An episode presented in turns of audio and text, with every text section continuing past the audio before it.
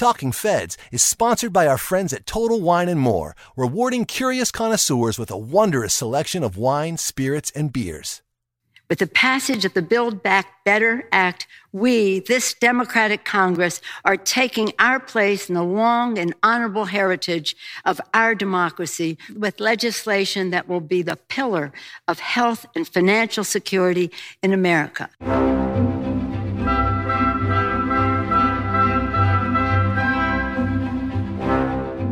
Welcome to Talking Feds, a roundtable that brings together prominent figures from government law and journalism for a dynamic discussion of the most important topics of the day. I'm Harry Litman. Our weekly roundtable convenes in the immediate wake of two seismic stories, a double development the likes of which I can't recall. On Friday, the House passed along party lines a $2.4 trillion spending bill the centerpiece of President Biden's domestic agenda. That if it passes the Senate, a non trivial if, will be among the most transformative pieces of legislation in American history, with massive national investments in healthcare, childcare, education, and climate change. On the heels of that legislative lightning came the thunder of the acquittal in the much watched Kyle Rittenhouse trial which immediately began to play out along the country's deep divide.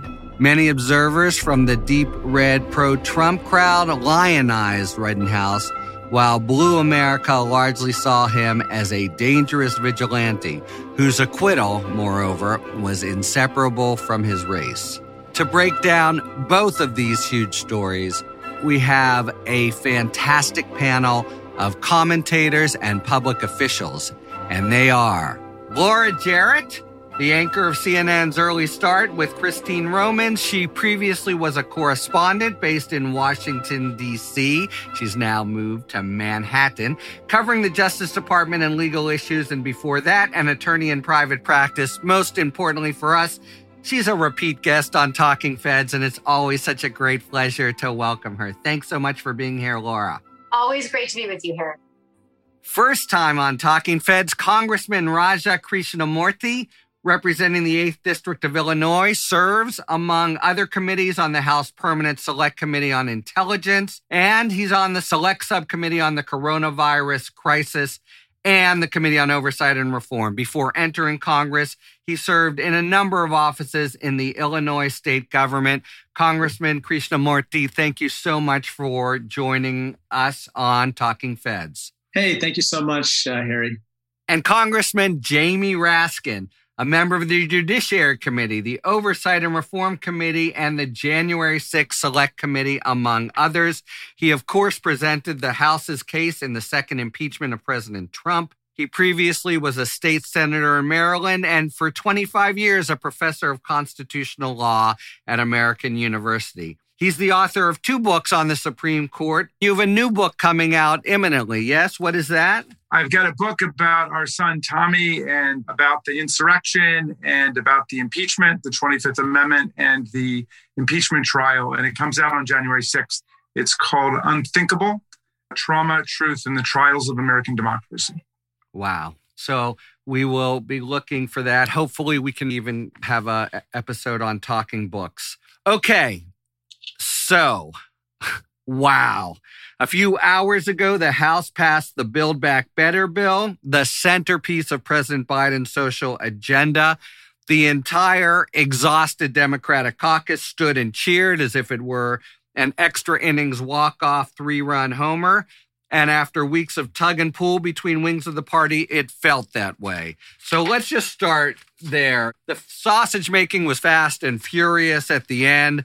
I've heard now a price tag of $2.4 trillion, which was several hundred billion dollar increase from the figure being bandied about just a few days ago. What were the final steps that cleared the way for passage this morning? I think the final steps were, as you know, getting a CBO score. Some people wanted to know what the final price tag was and how much would be raised. And then, quite frankly, I personally think getting the infrastructure deal done and providing momentum was really important. I, I sensed, uh, and I'd be curious what Jamie has to think, but I sensed a real coming together in the last few days, basically remembering what our Democratic Party stands for, what our values are, making sure that everyone has a chance to get on the up escalator of the economy. And that includes women, by the way. 2.5 million women dropped out of the workforce during the pandemic to care for their children or elders. And so this package includes that crucial childcare and elder care support.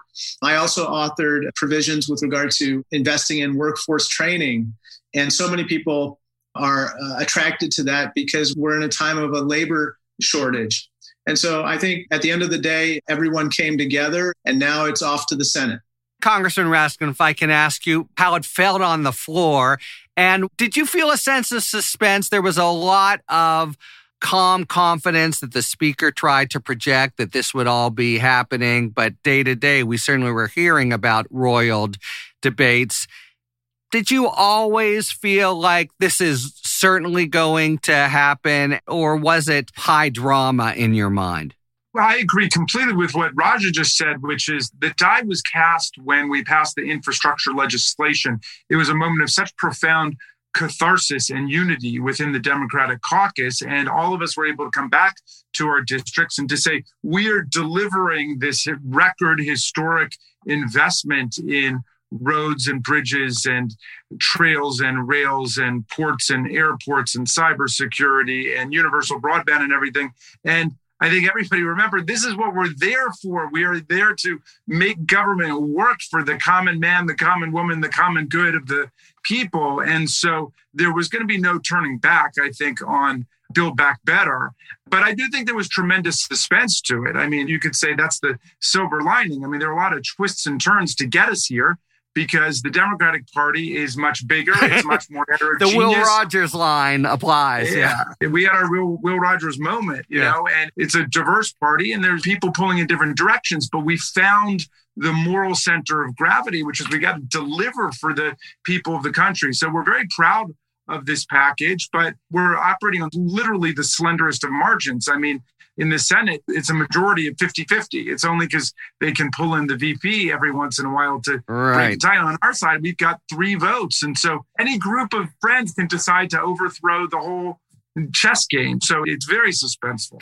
Yeah, we now face the fiefdom, or the country does, of Senator Manchin. But Laura, so I think what the congressmen are, are saying is oddly enough, a validation of Manchin or the position that the centrists in the party were taking to pass the infrastructure bill first. Remember, there were some members of the party who thought that was a bad way to go. It looks as if that kind of primed the pump for today's even more historic passage. Well, and the timing was so important given the results of the elections just two weeks ago, right? And so there was this feeling, as the congressman mentioned, of needing to have a tangible deliverable. What's interesting about it is, of course, this piece of legislation will have impact so much quicker than the traditional infrastructure bill. The traditional infrastructure bill is something that the country obviously desperately needs. We need our roads and bridges and critical infrastructure to function. We need there not to be lead pipes in the country. But the idea that you're going to get a cash influx in your bank account every month, the idea that you're going to have universal pre K, the idea that we're going to finally have paid leave in this country, a national standard when we've been the embarrassment of the developed world, those are all things that people are going to feel much faster. They may not feel them like gas prices, they may not feel them like inflation and the idea of not having what you want on your store shelves, but they are going to see the tangible results of that. And I would think, from a political standpoint, that's something you could bring home to your district in a powerful way. It sure feels like an absolute new day. Maybe I'm intoxicated by the uh, immediate aftermath, but the speaker said this is going to be the pillar of health and financial security in America. What do you think, Congressman? Is that hyperbolic or is that fair? Are we in sort of New Deal territory? Well, I'd like to say that it's going to make a positive difference in everyone's lives. One other thing I wanted to mention I just came from a luncheon where I met with some companies, including some in the clean energy industry, I'm the co chair of the Bipartisan Solar Caucus. And I got to tell you, as far as they're concerned, this BBB bill gets a AAA rating to help combat climate change over time. The incentives to get people to use clean power, the amount of assistance that's given to transition us to a net zero emissions economy by 2050 is staggering almost $500 billion over 10 years. And I think that it's not a stretch to say that this is foundational for protecting our planet. And I think that combined with kind of the good feeling about the other parts of the package, to me, almost a moral imperative, in addition to being an imperative grounded in economics and kitchen table issues. And so I really sense that, you know what, the Republicans are going to be a no on everything. They're no on climate change, no on investment in workforce training, no on paid leave. We have to be the yes caucus. We have to get together and govern. That's what I think we ultimately ended up doing in a way that, quite frankly, I think surprised a lot about observers. They didn't think that it was going to happen today, and it did. Congressman Raskin, New Deal territory, that big? Absolutely, both in terms of the corresponding investment in the social infrastructure and then what Raja says about an historic and landmark investment in climate readiness to deal with the civilizational emergency that we're in. So you've got the New Deal, you've got the Great Society, and you've got Build Back Better. I mean, I wish we had a a somewhat grander name for it. The White House had a little to say there, huh? Well, the Build Back Better, it sounds like it's kind of a campaign slogan, which yeah. I suppose it was, that is morphed into a statement of public policy. But I would call it the strong democracy because it's a government that's investing in the people, which is the purpose of democracy. And we need to complete it by investing in the democratic infrastructure, the voting rights of the people, the electoral machinery to make sure we're not vulnerable to the kind of authoritarian nonsense that we saw in the 2020 election. And it will be the democracies of the world and the democratic movements of the world that confront climate change in a meaningful way while the authoritarian movements want to stick their head in the sand and pretend that it's not there. I mean, they will ride us into destruction as a civilization. It's also, of course, Build Back Better makes it sound like we're repairing past damage, but it's very forward looking. So, Laura, we have remarkable climate change investment. $55 billion. Right. And the head reels at the price tags, but give, give us some itemized items or whatever. what you meant. I knew what you meant. The bulk of it seems to be, as the congressman articulated, is in the form of incentives. You're trying to help corporations do what they should do to be good corporate citizens and to make good investments in solar energy and put panels on that are supposed to be better for the environment. And it's sort of like a progressive's pipe dream. I mean, truly, climate came out ahead in this bill, I think, in a way that in the beginning of the negotiations, it wasn't at all clear that that was going to happen. It seems like climate is really the winner here. And it makes sense if you're trying to think about an investment for our future and for our, our children's future. It seems to be banking on the way that this is the way to do it it's it's really almost like six or seven huge bills and can't underscore enough politically, socially, culturally, just as a mitzvah, if I can use the word, of the pre K program that you're talking about for Americans. Let's talk for a moment about the price tag. Congressman Krishnamoorthi said people were waiting for the scoring by the CBO. The line here is it will pay for itself. And we've heard that mantra from legislators before. The CBO says it could add 367 billion, maybe less than a quarter of what's the Trump tax cuts cost. Between those two, what has to go right? What's the linchpin of whether or not it actually will pay for itself? One of the uh, provisions that received some scrutiny was an investment in the IRS and what that would yield. I think that we are proposing to invest upwards of 80 to 90 billion dollars in enforcement measures and we think that that would yield, based on Treasury estimates, I mean, these are some really smart people, both Republican and Democratic commissioners of the IRS, thought that it would yield about $400 billion over 10 years. The CBO came back and said they think it's actually closer to 120 billion. And I think that is obviously going to make up the difference between what we said and what the CBO ended up coming back with. But I got to tell you, Harry, just going back to values, this investment in the IRS is something that my constituents want to see happen. They don't want to be in a situation where only some people have to pay taxes and other people don't. And it's just common sense and it's based on our value of tax equity. Forget raising any rates. People are not paying the taxes that they owe currently. And that's unfair. And that cuts across Republicans and Democrats among my constituents. I think that in terms of what has to happen to make this go well long term, we've got to execute and implement this properly. We don't want to be in a situation where, for instance, we've allocated X amount of money for climate change incentives or for childcare or universal pre K and it doesn't get used. People need to, in the administration, working with the states and local jurisdictions, see that the money gets used productively and it makes a meaningful impact in people's lives. By the way, one thing we didn't talk about were the immigration provisions. I am an immigrant myself. I'm one of the few naturalized citizens in Congress. I call myself a new American. The immigration provisions in here could be hugely beneficial for our economy long term because we're going to be creating taxpayers. And that's a hell of a good thing for our country, not to mention a lot of entrepreneurs and business people and employees who are going to power us forward. I work in this area of the law, and I can just say anybody from any side of the aisle will tell you that it's amazing amount of money the IRS feels that is left uncollected.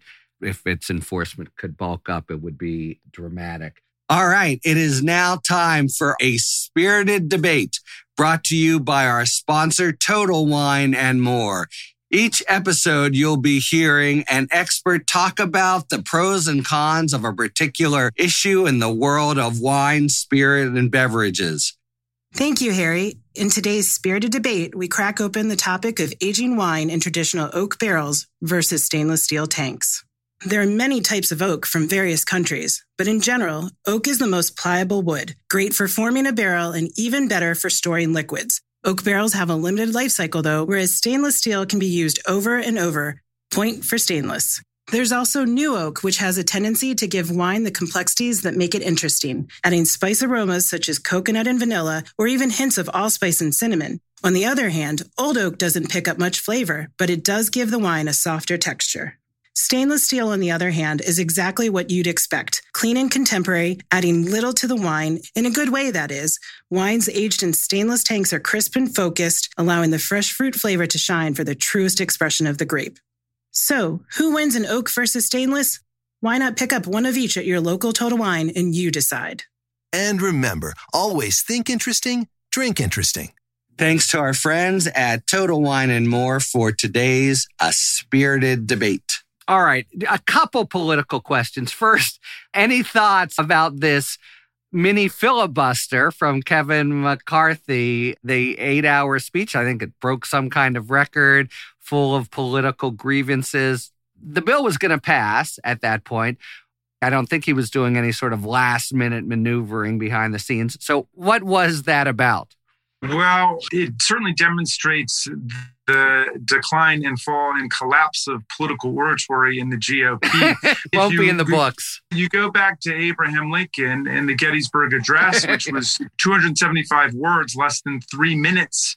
The only line from Gettysburg that's relevant to Kevin McCarthy is the world will little note nor long remember what we say here. It was nice because at least uh, on our side of the aisle, we recovered our sense of humor which had kind of uh, gone AWOL over the last couple of weeks with some very tough times, like the deranged homicidal internet cartoon that Paul Gosar put out about our colleague, yeah. Alexandria Ocasio Cortez. Been a very tense time. And we were able at least to laugh about this a little bit. And actually, AOC challenged me to uh, live tweet my reactions to it, which is something I'd never really done before. But she told me I've gotten so middle aged, I'm behind the time. So I just tweeted all night.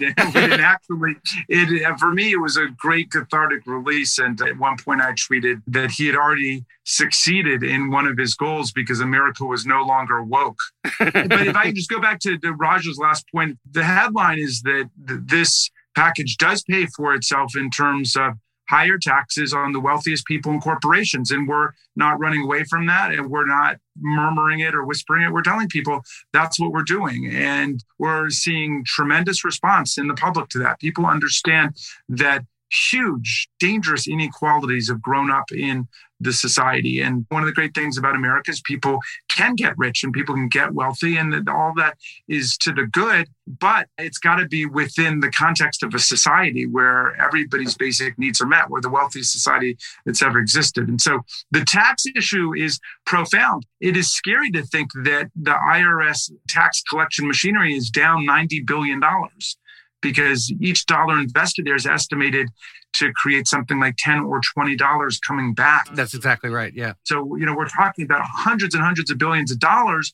In a lot of countries in a lot of democratic countries in europe the tax collectors are pop cult heroes. I mean, people love them precisely for the reason Raj is saying, which is nobody loves paying taxes, but people understand that's the price you pay for civilization, as Oliver Wendell Holmes put it. But what they hate is the idea that there are people out there who are not paying their taxes. And so it undermines the cohesion of the system. And I'm just astonished to see Kevin McCarthy and other Republicans getting up and saying, no, we don't want any more money for enforcement, even though all of the IRS agents who are neutral civil servants are telling us that we're leaving hundreds of billions of dollars on the table. Well, that tells you who the Republicans think they represent today, because it's overwhelmingly the wealthiest people in the corporations who have the lawyers and the scams to get away with that. Most people, it's a relatively simple thing to file their taxes. Yeah, let's stick with that for a minute, Laura. So, not a single Republican vote, unlike the infrastructure bill. And as you say, checks are coming into people's bank accounts and soon. And there's a midterm coming up. Can it really work for the Republicans to be monolithically, intransigently opposed to this revolutionary bounty that is coming? Maybe. And I say that because to date, some of the people who would benefit the most from some of the president's policies are so staunchly against anything that he does in principle that they don't really care or want to hear it.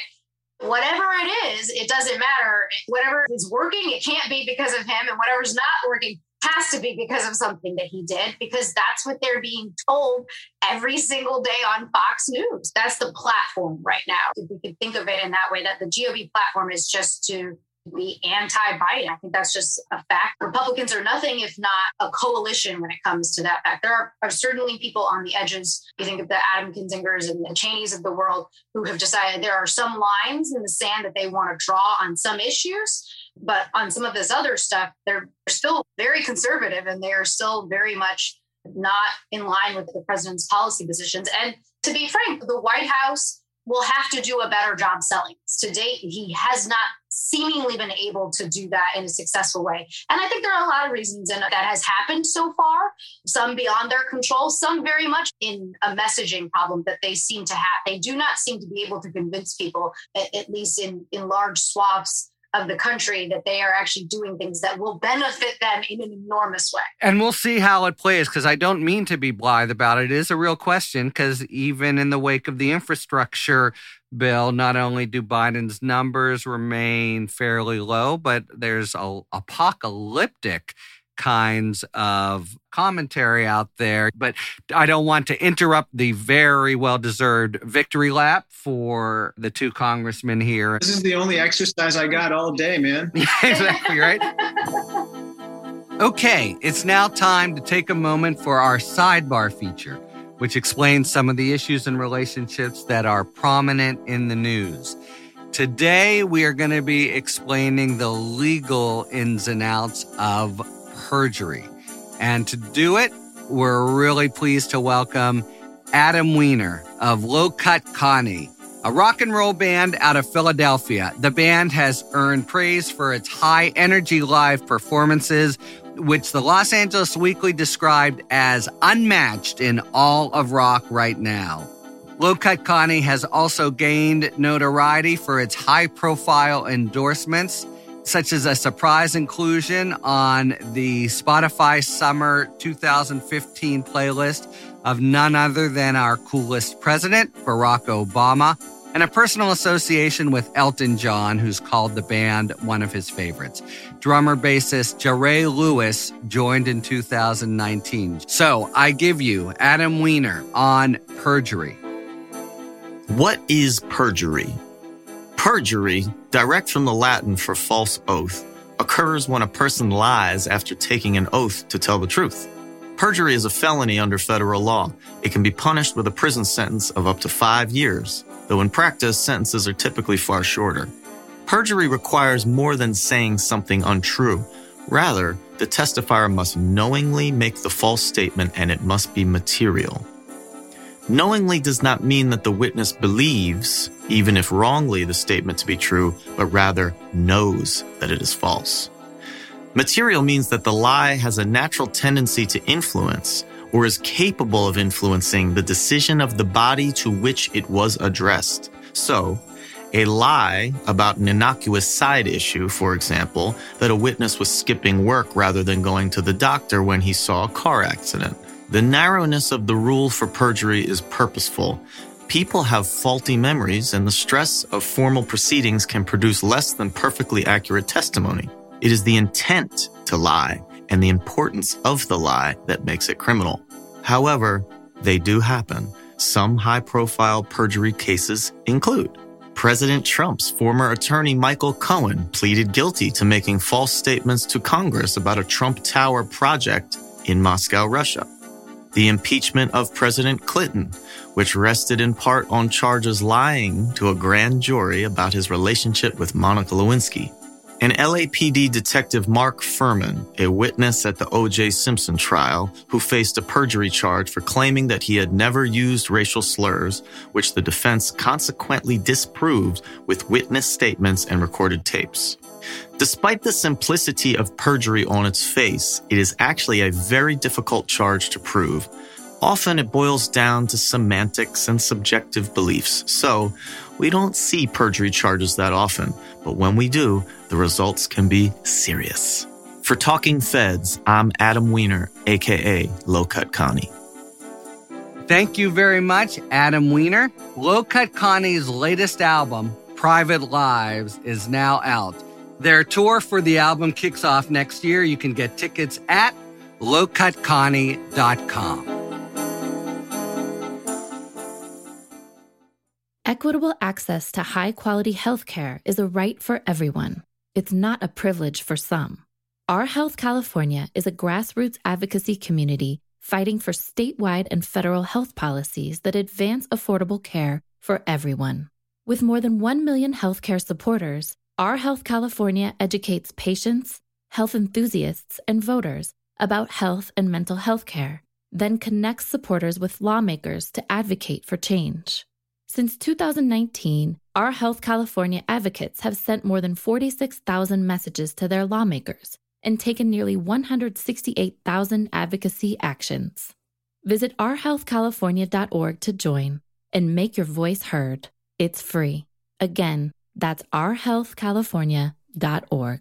All right. In the middle of all this, news comes from Wisconsin of a unanimous not guilty verdict for Rittenhouse. Probably people following the trial closely weren't surprised for a number of reasons, not least of which is the beyond a reasonable doubt burden that the state had to make on self defense claim of Rittenhouse, which the jury agreed with.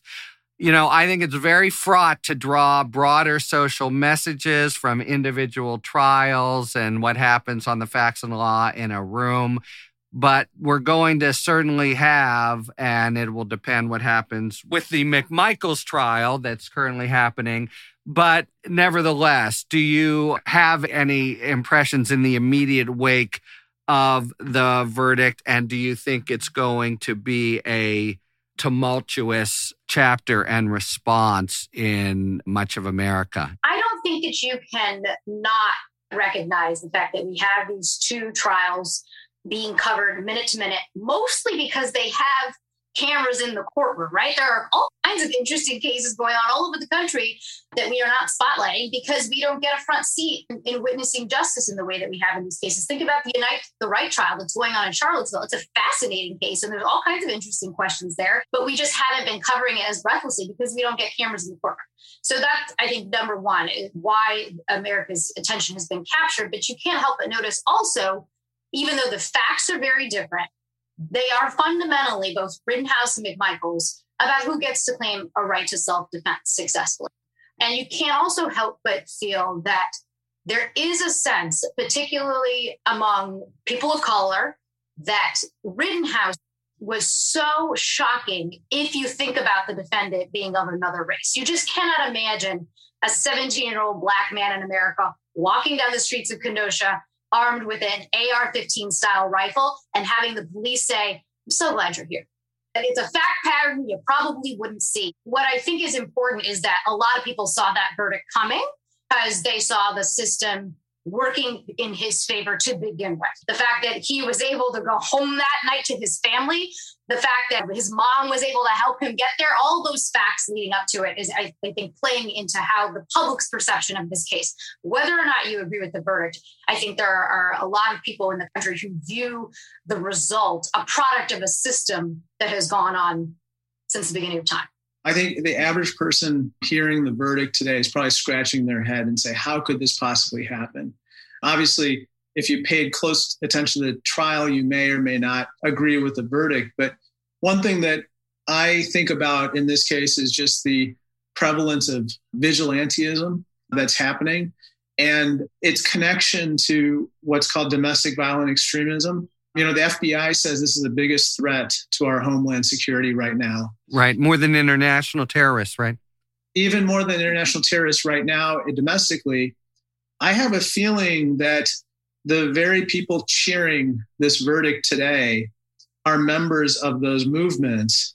And what we ended up seeing today was almost a vindication of this dark cloud that is enveloping parts of America and, quite frankly, parts of the other party that allows for violence to be used to somehow get their way, whether it's on January 6th whether it's in this particular situation on the streets of Kenosha, and whether it's in any other forum where political speech or speech would have been used prior. I think violence is now used as the tool to get your way. And I'm very concerned about that. And that's something that I'm, I'm just thinking about now. Congressman Raskin, you're a lawyer, and I know you really would insist on the importance of facts and law in a particular room, and you've had other things on your mind the last week. But I, so I don't want to ask you to second guess the trial result, but along the same lines, do you see any kind of broader social message, concern, issue in the aftermath of the trial? Let me start with this. It was refreshing to see President Biden say that he believes in the jury system and he accepts the jury verdicts. If Trump had been president and the verdict had gone the other way, that he would be railing about it and the railroad and the injustice and so on. And so there's something that is reassuring and refreshing to what Biden said.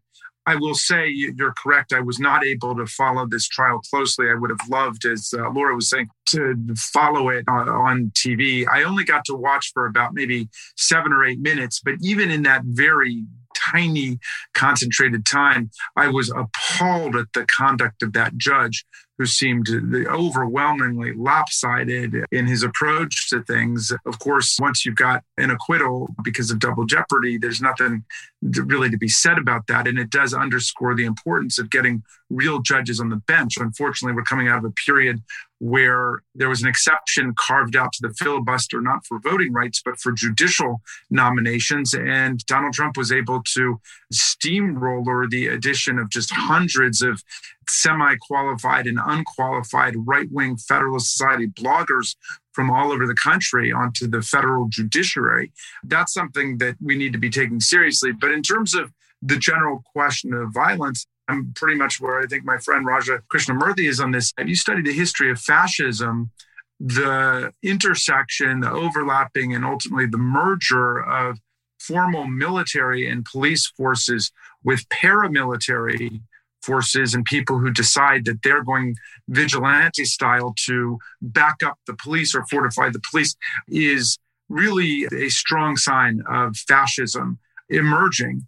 And there are a lot of very unstable people like Kyle Rittenhouse who've been activated by right wing authoritarian politics in the country. This is something we've been working on in our oversight subcommittee on civil rights and civil liberties and the broader committee, which Raj serves on with me. And I'm about to be introducing some legislation to deal with the problem of extra legal militias in the country. And that's the structural problem that we need to be dealing with. So people are not afraid to go out in public and exercise their First Amendment rights because they think that some lunatics with an AR 15 are going to come along and claim to be asserting self defense. I will agree and underscore that I think it showed the foibles of an elected judiciary system. We only have a minute left. I'm going to call an audible on our Talking Five and ask each of you five words or less. Will Mark Meadows testify before the January 6th Select Committee? A subpoena has been served. Very lawyerly. I think Congressman Raskin, given his place, has pride of last answer here. So, Laura? Eventually, but not on all topics. Uh, alas, I have no comment. Probably some middle ground. All right, that's all the time we have this week on Talking Feds. Thank you very much to Laura Jarrett, Congressman Raja Krishnamoorthi, and Congressman Jamie Raskin. And thank you very much, listeners, for tuning in to Talking Feds. If you like what you've heard, please tell a friend to subscribe to us on Apple Podcasts or wherever they get their podcasts. And please take a moment to rate and review this podcast. You can follow us on Twitter at Talking Feds Pod to find out about future episodes and other Feds related content. You can check us out on the web, talkingfeds.com, where all our episodes are posted. And you can look to see our latest offerings on Patreon, where we post discussions about special topics exclusively for supporters. And these aren't outtakes or simply ad free episodes, though we do have them there, but original one on one discussions with national experts. So you can find just from the last few days discussions about the great resignation and people's departure from the workplace, the future of work and the technology that will drive it, and coming this week, a one on one discussion with the redoubtable Anne Applebaum about her latest cover story in the Atlantic. So there's really a wealth of great stuff there. You can go look at it to see what we have and then decide if you would like to subscribe. Submit your questions to questions at talkingfeds.com, whether it's for Talking Five or general questions about the inner workings of the legal and political systems for our sidebar segments. Thanks for tuning in, and don't worry, as long as you need answers, the feds We'll keep talking. Talking Feds is produced by Mal Meliez, associate producer Olivia Henriksen, assistant producer Matt McArdle, sound engineering by Adam Macias, David Lieberman, and Rosie Dawn Griffin are our contributing writers. Production assistance by Ray Cohen Gilbert, Kalena Tano, and Emma Maynard. And our consulting producers are Dustin Canals and Andrea Carla Michaels. Thanks very much to Adam Weiner of the great Low Cut Connie for explaining perjury to us in today's sidebar. Our gratitude, as always, to the amazing Philip Glass, who graciously lets us use his music. Talking Feds is a production of Delito LLC and Harry Litman. Talk to you later.